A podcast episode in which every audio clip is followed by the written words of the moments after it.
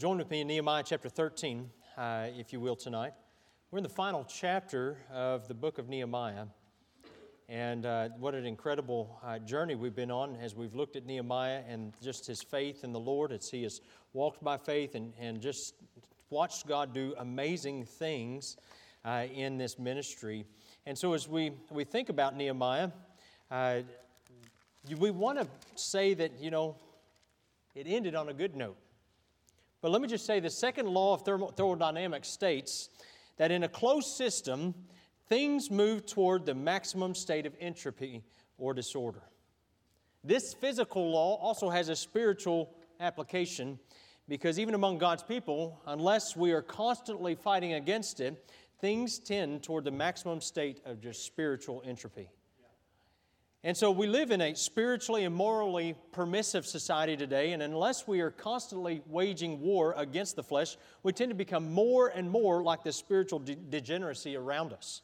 Matter of fact, I want to share with you some t- statistics here. In 2013, these are some statistics from the Global Pastors Network, and it stated that each month, 1,500 pastors leave the ministry due to moral fa- failure. Now, granted, this was not recent, this was seven and eight years ago moral failure, spiritual burnout, or contention in churches, they leave the ministry. 1,500 pastors every month. 50% of pastors' marriages will end in divorce. 75% of pastors constantly fight depression, and almost 40% report that they have had an extramarital affair since beginning their ministry. Can you fathom these statistics? Listen, even if only half those numbers are true, it's no wonder that the American church today is not making more of a significant impact in our world. And think about with me the changes in American culture. Look at this next, next one. Do you remember these days? Yeah, the good old days. What does that show? Ozzie and Harriet show. Now, this example, Ozzie and Harriet, they were married, Ozzie and Harriet, and in real life, but in the show, they slept in separate beds. But now, as a parent, let me just say, we don't watch regular TV. We watch The Rifleman today. we watch something with some moral qualities that we can be careful of and, and, and guard our children's life because this is not the norm anymore. The cultural, uh, the culture has slid so far, even in the last 50 years, the last 60 years since my childhood, in the last 37 years, I've seen just how quickly it has slid. And listen, if we don't think that this has damaged the church, we're blind. And so it's important for us to recognize that, that uh, God has called us here to remain vigilant. This slide into moral tolerance is not a recent problem, though. Uh, Nehemiah faced it as well in his ministry, and that's where we pick up the story in Nehemiah 13. He had taken a leave from his position uh, as a cupbearer to Artaxerxes to go to Jerusalem and to build the wall. And we saw the walls build in record time. And once the walls were up, God used Nehemiah and Ezra to lead the people into spiritual renewal. What a glorious time that was. And in chapter 10, the people signed a spiritual covenant agreeing to obey God's law as it applied both personally and to the corporate wor- worship. We've seen these things. We saw great spiritual renewal in chapter number 10 and the climax of the book, if we will, is found in chapter 12 and verse 43. So look there with me. Uh, it'll be on the screen, but you can look in your Bibles and be encouraged that way too. It says, Also, that day they offered great sacrifices and rejoiced, for God had made them rejoice with great joy. And the wives also and the children rejoiced, so that the joy of Jerusalem was heard even afar off. Wouldn't it be nice if the book just ended right there? Thank you. You know, if it just ended, ended with, and they lived happily ever after, but real life isn't like that. And I'm thankful that even, even God was willing to write down and to share with us the truth of what happens next in this story. Because after 12 years as governor, Nehemiah had to return to Persia. And we don't know how long he was there, but during his absence, we see this spiritual tolerance and decline set in. And so, as we look in chapter number 13, we're going to read through this chapter together. And, and, and so, as we look here, we're going to see some things, some problem areas that arose, and what Nehemiah did to, to deal with it.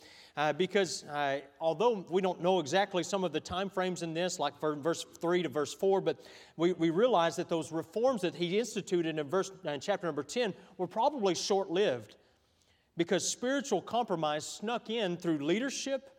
And then when Nehemiah returned, he found that uh, this, this tolerance was rampant uh, in the very areas the people had covenanted to stand against just a few years before. So, as Nehemiah approaches this, we want to see his response because to deal with this kind of spiritual tolerance, we must be aware and we must be willing to confront it. And so, let's look in verse number one there. On that day, they read in the book of Moses in the audience of the people, and therein was found written that the Ammonite and the Moabite should not come into the congregation of God forever because they met not with the children of Israel with bread with water, but hired Balaam against them, and he should curse them. Howbeit, our God turned the curse into a blessing. Now it came to pass when they had heard the law that they separated from Israel all the mixed multitude.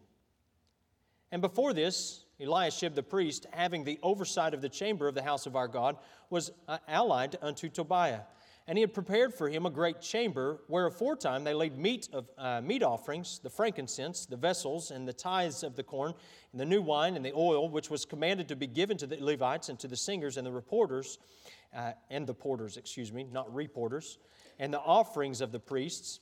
But in all this time was not I at Jerusalem, for in the two and thirtieth year of Artaxerxes, king of Babylon, came I unto the king, and after certain days obtained I leave of the king. And I came to Jerusalem and understood of the evil that Eliashib did for Tobiah in preparing him a chamber in the courts of the house of God. And it grieved me sore. Therefore I cast forth all the household stuff of Tobiah out of the chamber.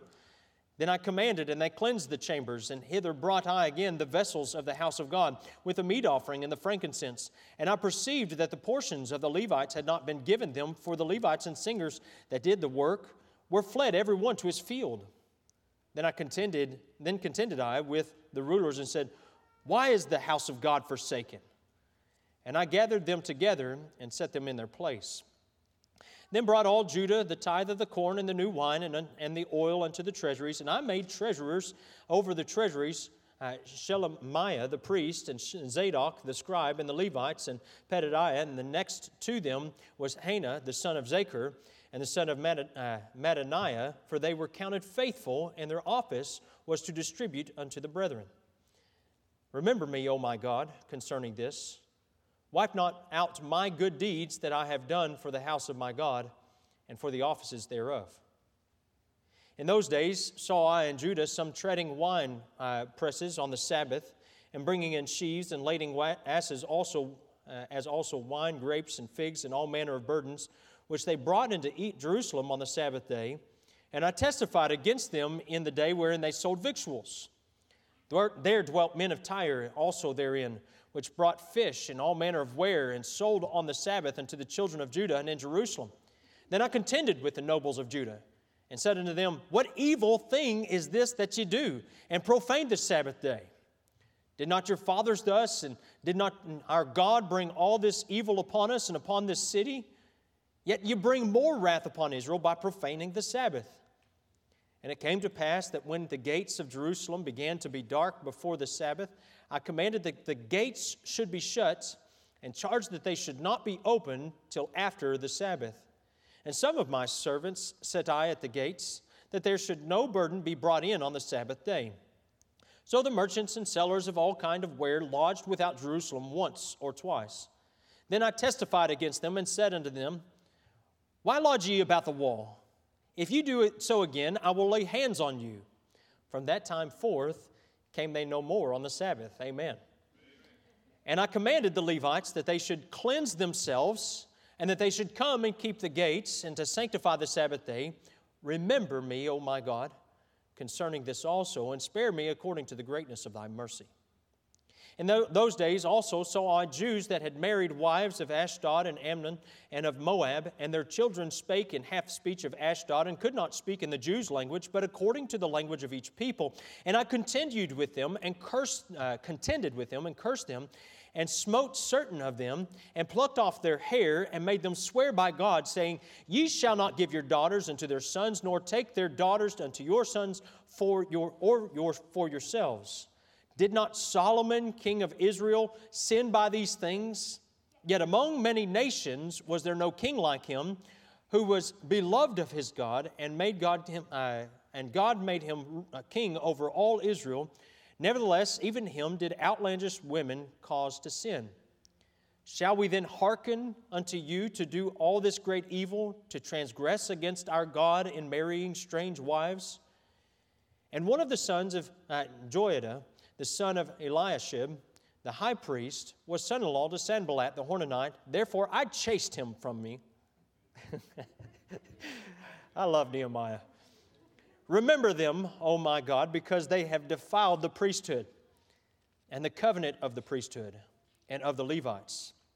Thus cleansed I them from all strangers and appointed the wards of the priests and the Levites, every one in his business, and for the wood offering at times appointed and for the first fruits, remember me, O my God, for good. Let us pray. Father, we thank you for this uh, man of God, a man who is willing to stand against those things that would destroy and hurt your name. And God, may we, as your people here tonight, be willing to humble ourselves before you and find strength to do the same. Strength to remain standing in a time where people scream tolerance, but really what they're demanding is for us to bow before their God. And so may we stand here this evening with you. And so, God, would you encourage our hearts through your word? In Jesus' name, amen. There's no doubt in my, li- my mind that we have heard the word tolerance taken out of context and used in ways that God never intended.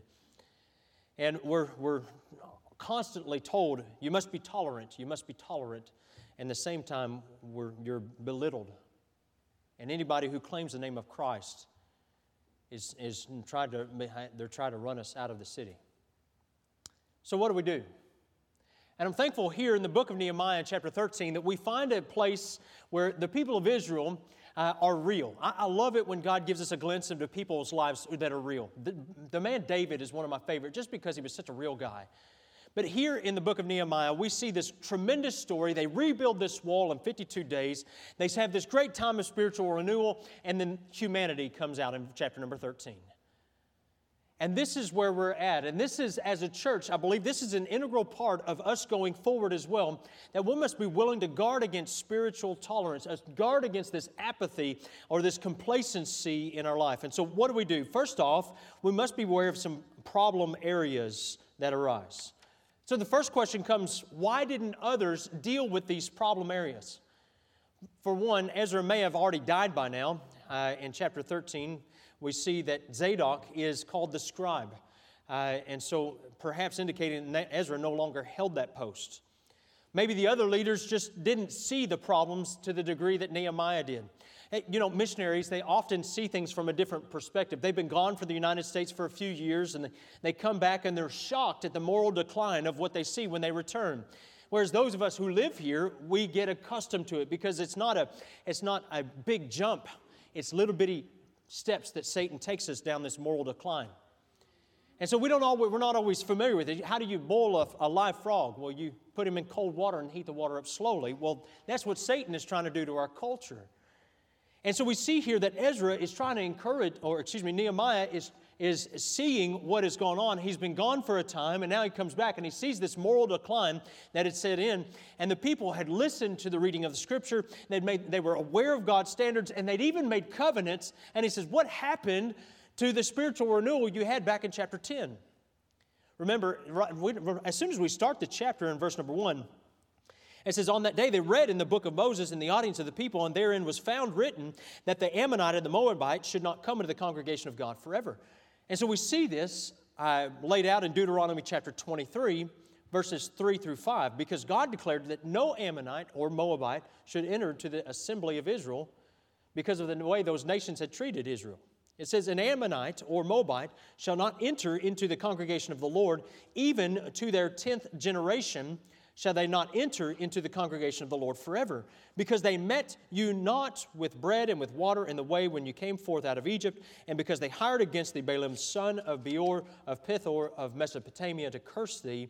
Nevertheless, the Lord thy God would not hearken unto Balaam, but the Lord thy God turned the curse into a blessing unto thee, because the Lord thy God loved thee. Well, you may think, listen to that, well, that's not very loving or very fair. I thought God is a God of love. That's penalizing people for what their ancestors did. But the Bible is clearly teaching that God owes us nothing. Amen. You know what God what I deserve from God? Hell. That's all any of us deserve. And so he would be perfectly just and fair to send every one of us straight to hell but, he, has chosen to pour out his love and his grace upon all men. And we see that uh, through Christ's death on the cross. But the reason he didn't want Israel accepting these foreigners into their midst was they had a propensity to corrupt Israel from following the Lord alone. This is the council, listen to the count, verse number two, because they met not the children of Israel with bread, with water, but hired Balaam against them. This council of Balaam, they wanted uh, to curse. I, I, and I just, it's an interesting study if you want to go back and read that in your Bible, because just as the children of Israel were complaining and being bitter against God, God spares them. It's a tremendous story of God's grace in the midst of it all, and a, and a, a beautiful thing. But the same thing happened in King Solomon's life. Remember, he had 700 wives and 300 concubines, and most of them were foreign wives, and they led him into idolatry. And so, even Nehemiah mentions it here in verse number 26 Did not Solomon, king of Israel, sin by these things? Yet among many nations there was no king like him who was beloved of his God. And so we know that Solomon even had this same problem. They would run into this, they would disobey the Lord. And it's important to note that repentant Moabites, though, like Ruth, were not only accepted into Israel, but they were included in the genealogy of Christ. But those who would not give up their foreign gods, those are the ones that God says, do not let them in. They had to be excluded. Why? Because they, we, once we allow them in, they become, they, they begin to destroy from the inside out. And so, something, uh, sometime during Nehemiah's absence, we see that Scripture had been neglected. The covenants that they had made had been forgotten. And when Satan wormed his way into, into their lives, we see there's four areas in which they began to slip. Listen, the only way we will detect spiritual uh, tolerance and when we allow things to begin to slide in our life is when uh, is and the only way to prevent that is being steeped in the Word of God. We must follow God's word. First and foremost, let me just share with you one of the first four ways was theological tolerance grew out of wrong relationships. Verse 4, look there with me. And before this, Eliashib the priest, having the oversight of the chamber of the house of God, was allied unto Tobiah. The temple, if, if you remember, contained some storage rooms that were used for grain offerings, that were used for utensils, tithes of the people. They would store these here. And while Nehemiah was gone, Eliashib the priest had cleared out one of these large rooms uh, and one or more of the smaller rooms so that Tobiah the Ammonite could set up an apartment here. Now remember, he's not even allowed into this place, but yet, because of Eliashib's alliance with him, he allowed him into the temple. Tobiah was a mocker. He was one that had opposed Nehemiah. Just look in your Bibles with you, with me in Nehemiah chapter 2 and verse number 10. He, he was mocking uh, Nehemiah's efforts to, uh, to rebuild this wall. It says, When Sanballat the Horonite and Tobiah the servant, uh, the Ammonite, heard of it, it grieved them exceedingly that there was a man come to seek the welfare of the children of Israel. Verse number 19 in the same chapter. But when Sanballat the Horonite and Tobiah the servant, the Ammonite, and Geshem the Arabian heard it, they laughed us to scorn and despised us and said, What is this thing that you do? Will you rebel against the king? Now look over in chapter 4 and verse 3 as we continue to see the character of this man Tobiah. It says, Now Tobiah the Ammonite was by him, and he said, Even that which was built, if a fox go up, he shall even break down their stone wall. In verse number 7 and 8, it says, But it came to pass that when Sanballat and Tobiah and the Arabians and the Ammonites and the Ashdodites heard that the walls of Jerusalem were made up and the breaches began to be stopped, that they were very wroth, and conspired all of them together to come and to fight against Jerusalem and to hinder it. He said, Tobiah was not a man that Eliashib should have been aligning himself with at this time. He had made, uh, and Eliashib, as a result, had made uh, connections with him, and Tobiah had made connections with the Jews and persuaded them that he was a good man. But meanwhile, he had sent threatening letters even to Nehemiah in chapter 6. But here he is setting up his personal residence in the temple. So, what in the world is going on? Why would the high priest allow such a thing? And so, there were probably a couple of factors that were going on. In chapter 13 and verse number 4, was one, probably, that uh, the high priest and Tobiah were related through marriage. Another factor was that Tobiah had a Jewish name, which meant God is good. So maybe he wasn't totally Ammonite, maybe just partially.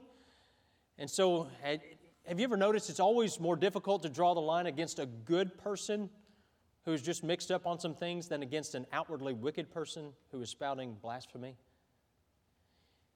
You know, it's really tough to side with a strict commandment on God's word, such as excluding all Ammonites from the assembly of Israel when your relative is an Ammonite. Let me put this in modern terms if I could. It's tough to insist that Jesus is the only way of salvation if you have family who's, who doesn't believe that. Maybe Roman Catholic, or maybe they're Mormon, or maybe there's something different. And they have so many different ways to heaven. It's really tough to share with family the truth of Christ. I mean, after all, we have a lot in common. We're relatives. And so we begin to let, the, let it slide just a little bit. Listen, this theological tolerance creeps in through the door of relationships with those who maybe are partly right, but probably partly very much wrong. If you want to know where you're going to be in the next 10 years, look at the books you read and the people you keep. Wrong friendships can seriously damage us spiritually. Paul told Timothy concerning those who hold to a form of godliness but deny the power to avoid them or turn away from them. 2 Timothy 3 5 says, having a form of godliness but denying the power of, he says, from such turn away. This is very important for us as adults to practice, but also for parents to teach our children. Amen. It's called discernment. It's being willing to discern who I should and who I shouldn't allow to dominate my time and influence my life. But there was another factor going on here too, in verse number 10 as we look here. And this was a financial tolerance. So we see first the theological slipping and the financial slipping. He says, And I perceived that the portions of the Levites had not been given them, for the Levites and the singers that did the work were fled everyone to his field. So, this problem was connected to the first problem. Spiritual problems seldom ever occur in isolation. A lot of times they're connected to other things in our life too. And because the high priest had moved Tobiah into the temple, well, there weren't enough storerooms for the tithes. So, the priests had not required the people to bring in their tithes, and as a result, the Levites had, had to go to work in their fields to support their family, and they neglected their temple duties. And so, all of this, and if it had let go on, they would have been in the same place spiritually as they were when Nehemiah came on the scene to start with. You see, when we slide in one area, we often slide in others. One of the major indicators of the heart and its tenderness toward God is found in our finances. And when we start looking for ways to give less, or maybe find, uh, you know, it's not as joyful as it used to be, we stop and maybe we, maybe we ought to just stop and just say, God, search me, try me. What has changed in my life to destroy the once I had, uh, the love I once had for you? Inevitably, spiritual tolerance has a negative effect on our giving. The prophet Malachi was ministering at this time, and he confronted the people for robbing God by not bringing their tithes into the storehouse. Malachi chapter 3, verses 8 through 10, it says, Will a man rob God? Yet ye have robbed me. But ye say, Wherein have we robbed thee? In tithes and offerings. You're cursed with a curse, for you have robbed me, even this whole nation. So bring you there, bring you all the tithes into the storehouse, that there may be meat in mine house, and prove me now herewith, saith the Lord of hosts, if I will not open you the windows of heaven and pour you out a blessing, that there shall not be room enough to receive it. Listen, if, I don't want to miss out on the blessings of God.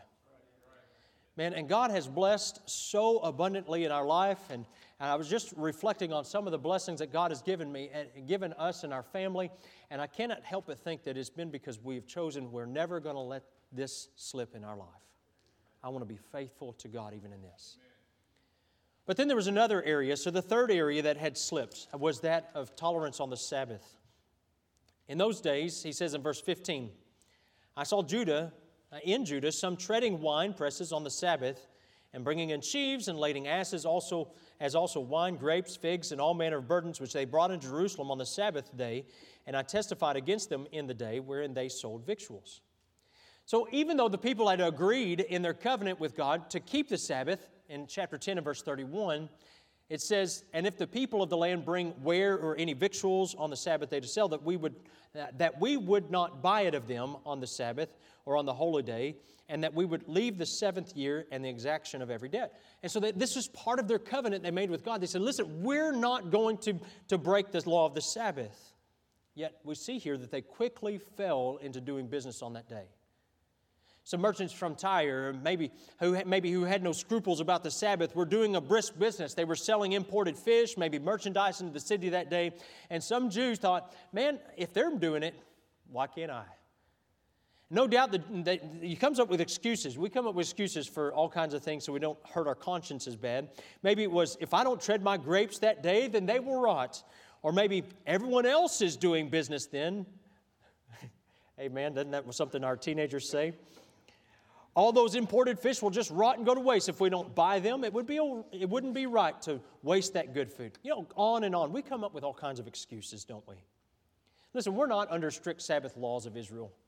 We don't have to meet on the Sabbath uh, as, as, as, he says, but we are still under the New Testament principle of honoring the Lord's day and keeping it holy.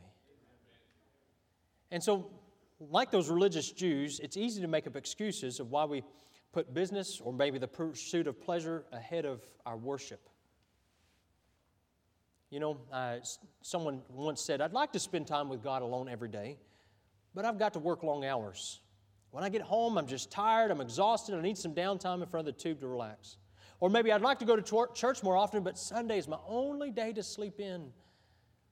Listen, when we allow God to Uh, we, we allow God to take second place and we begin to allow things to slide in our life, it affects our attendance and our love for the house of God. Amen. Let's guard against those things. But then there was tolerance in their homes. In verse 23 through 29, he talks about this tolerance that slipped in in their home.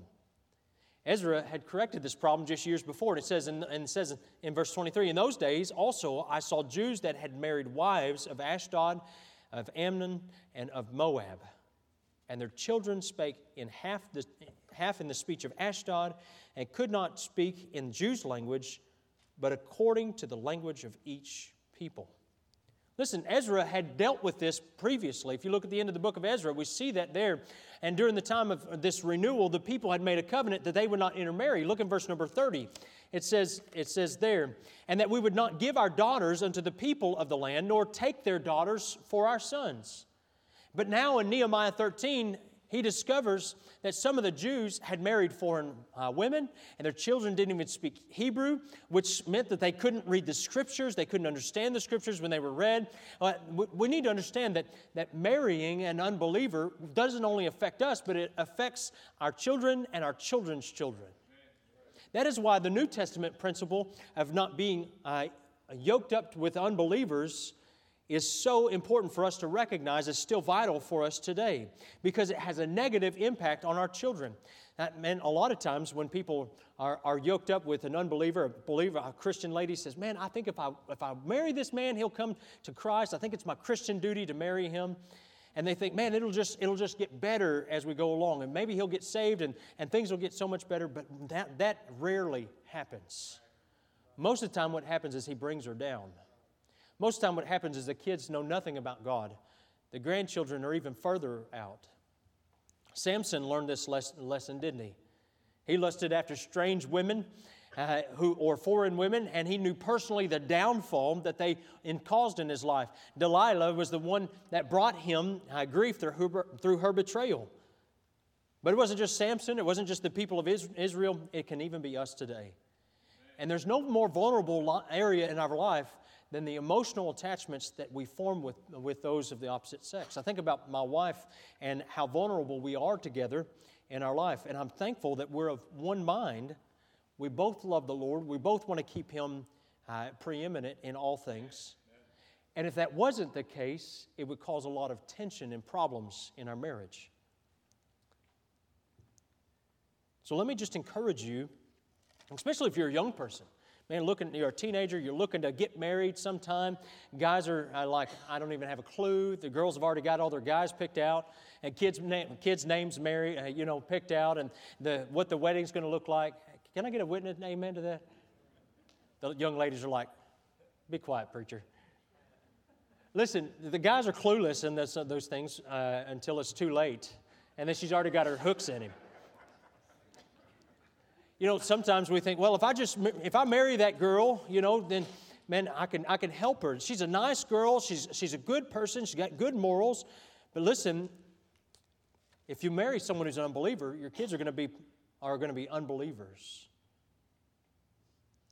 Moral tolerance is like uh, just has a way of just destroying our families, destroying our love for the Word of God, our love for truth. It has a way of destroying our love for giving to the Lord and being faithful to those things. It has a way of destroying these areas in our life. And so, what do we do when I just, what do we do in these situations?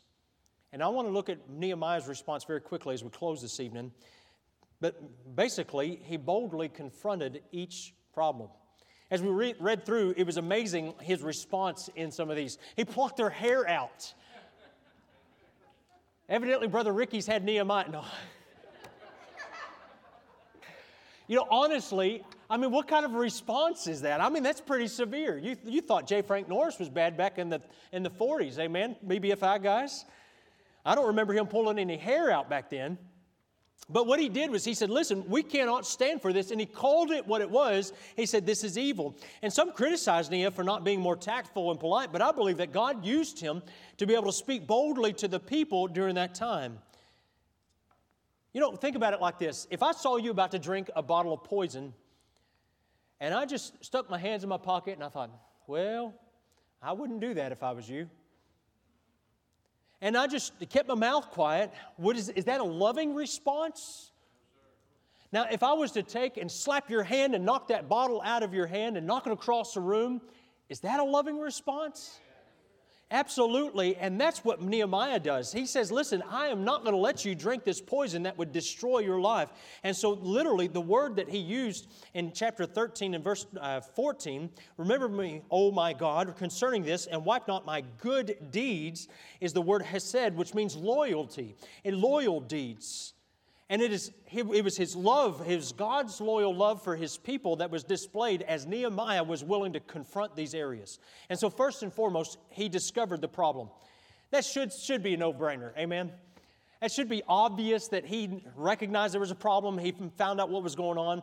But if it was so obvious, why didn't the other leaders in Israel perceive that it was there and they didn't deal with it?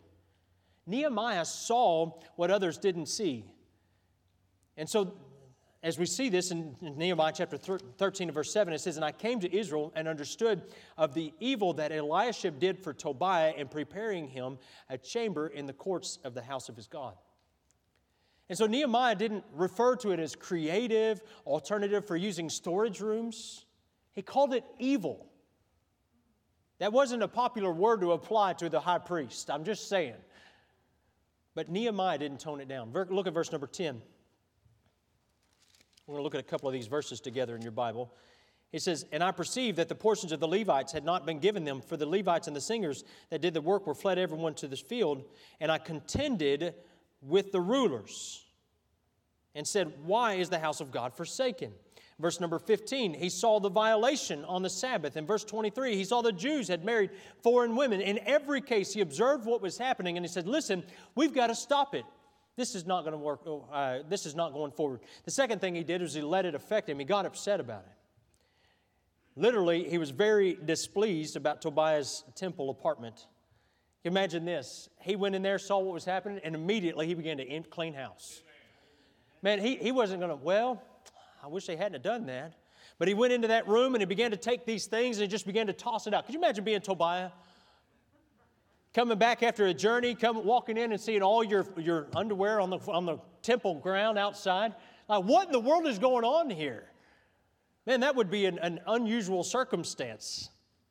But Nehemiah's explosion was, uh, was characteristic of, of just, a, just God working in his life. Think about this. Even Jesus Christ used, uh, used this, this moment of, uh, in, as he cleansed the temples to use that righteous indignation to deliver the people from their sin. Listen, this is an area, though, we got to be careful because it, we can easily use it to justify sinful anger and call it righteous. When we see sins or false teachings that are damaging God's people, it is wrong not to be angry. To be complacent in the face of, of such evil is not to be like Jesus. And so let us be like Christ. Let us be willing to stand for truth. Let us be willing to allow it to affect us. And then he didn't just let him get him upset, but he took action against it.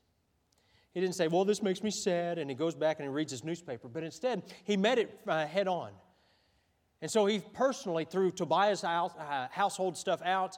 And then, uh, and then we see, with regard to the tithes, Nehemiah not only reprimanded the officials, but he also restored them to their posts and appointed faithful men to oversee the collection. Or with the Sabbath problem, he commanded that the doors be shut and locked on the Sabbath. Uh, on the Sabbath. Imagine this being a guy who's got these fresh fish and he, and he pulls up into the on the Sabbath to sell these fish in Jerusalem, and uh, the stink is beginning to come. Amen. And he has to sit there for over a day while his fish spoil. Listen, he stationed men there and said, Listen, you don't let anybody in. He said his own men there, he could trust, and said, You don't open these doors for anyone. It's the Sabbath, and we're going to honor it. And then, with regard to mixed marriages, he, uh, he not only uh, strongly contended with those who were guilty, but when he found out that, uh, that one of the grandsons of the high priest had married the daughter of Sanballat, he ran them out of the city. Listen, what an incredible way to stand against sin. But before we confront anyone in, their sin, we need to check our flesh and make sure our motives are pure before God and allow God to work through us instead of in our flesh. And we see this in his life, and I'll point that out in just a moment as we do. But listen, think about a couple of things when God used some, some men. Obviously, Jesus Christ, as he pronounced the woes of the Pharisees and called them hypocrites, blind guides, and whitewashed tombs. Then there was Paul, who told uh, Elymas the magician that he was full of deceit and fraud. He says in Acts chapter 13, verses 9 through 11, then Saul, who is also called Paul, filled with the Holy Ghost, set his eyes on him and said, O full of all sub, uh, subtlety and all mischief, thou child of the devil, thou enemy of all righteousness, wilt thou not cease to pervert the right ways of the Lord? And now behold, the lamb, hand of the Lord is upon thee, and thou shalt be blind, not seeing the sun for a season. And immediately there fell on him a mist and a darkness, and he went about seeking some to lead him by the hand. Sometimes sin demands a strong, direct confrontation. But in everything he did, he was accountable to and aware of God. Look with me in verse 14. He says, Remember me, O my God. What's he doing, church? Praying, that's right. Remember me, O my God, concerning this. Wipe not my, out my good deeds that I have done for the house of my God and for the offices thereof verse number 22 with me. Look there with me. At the very end of the verse, and he says, Remember me, O my God, concerning this also, and spare me according to the greatness of thy mercy. Chapter 29, or verse 29 again, says, Remember them, O my God, because they have defiled the priesthood and the covenant of the priesthood and of the Levites. And then chapter verse number 31. He ends, Remember me, O my God for good. Listen, he wasn't there trying to take this action in his own flesh. He wanted God to get the glory in it all. I'm so thankful that Nehemiah was willing to say, God, I want you to direct me. I want you to lead me. We saw this earlier in, remember in the very beginning when we started to look at the uh, book of Nehemiah, Nehemiah was willing to come before the Lord and he sought the Lord. And we saw little snippets of prayer. And we saw Nehemiah with a tremendous prayer life. And that has not ceased or abated. He has continued even here to persevere in prayer. He wasn't a typical politician trying to just placate both sides. He was instead desiring to give, uh, give God glory and please the Lord in all of his life. And because Nehemiah's Godward focus and this kind of focus is essential if we want to confront this kind of tolerance in our lives. If we lose it, we become self righteous. We become maybe moral crusaders, legalistic, who look down on those who are blinded by their sin. And so let us, with the grace of God, with the Spirit of God, confront sin in the power of God. This may be a sad conclusion to the story of Nehemiah. But it's a powerful reminder that no matter how hard the battle is fought for victory, without vigilance, any one of us can slip back into uh, spiritual complacency. Any one of us can allow sin back into our lives and, and be worse off than when we began. The children of Israel committed to God, but many were, were quick to forget these commitments. You ever, ever made a vow to God? You ever made a commitment to God and maybe it, it got forgot somewhere along the way? Well, tonight I want to remind you back to the, call you back to those things, just as Nehemiah did.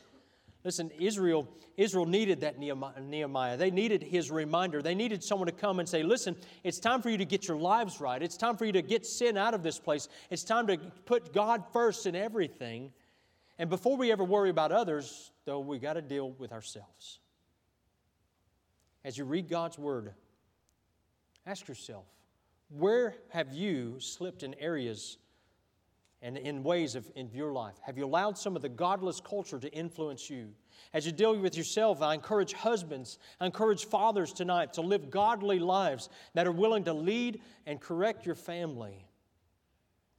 When we hear of a spiritual warning from, from the pastor. And that's what this is tonight, is just a warning right here at the end of Nehemiah. A warning for all of us that, listen, as we rebuild, as we go forward, as we trust God, that we must also recognize that, that we must continually fight against these things that would cause us to slip back into sin, to slip back into apathy and slip uh, where we slip into complacency. And may we continue to desire to fight the good fights until the Lord calls us home. This is a perpetual problem. Like Nehemiah, we must detect it by God's word and we must confront it if one day we want to hear, Well done, thou good and faithful servant.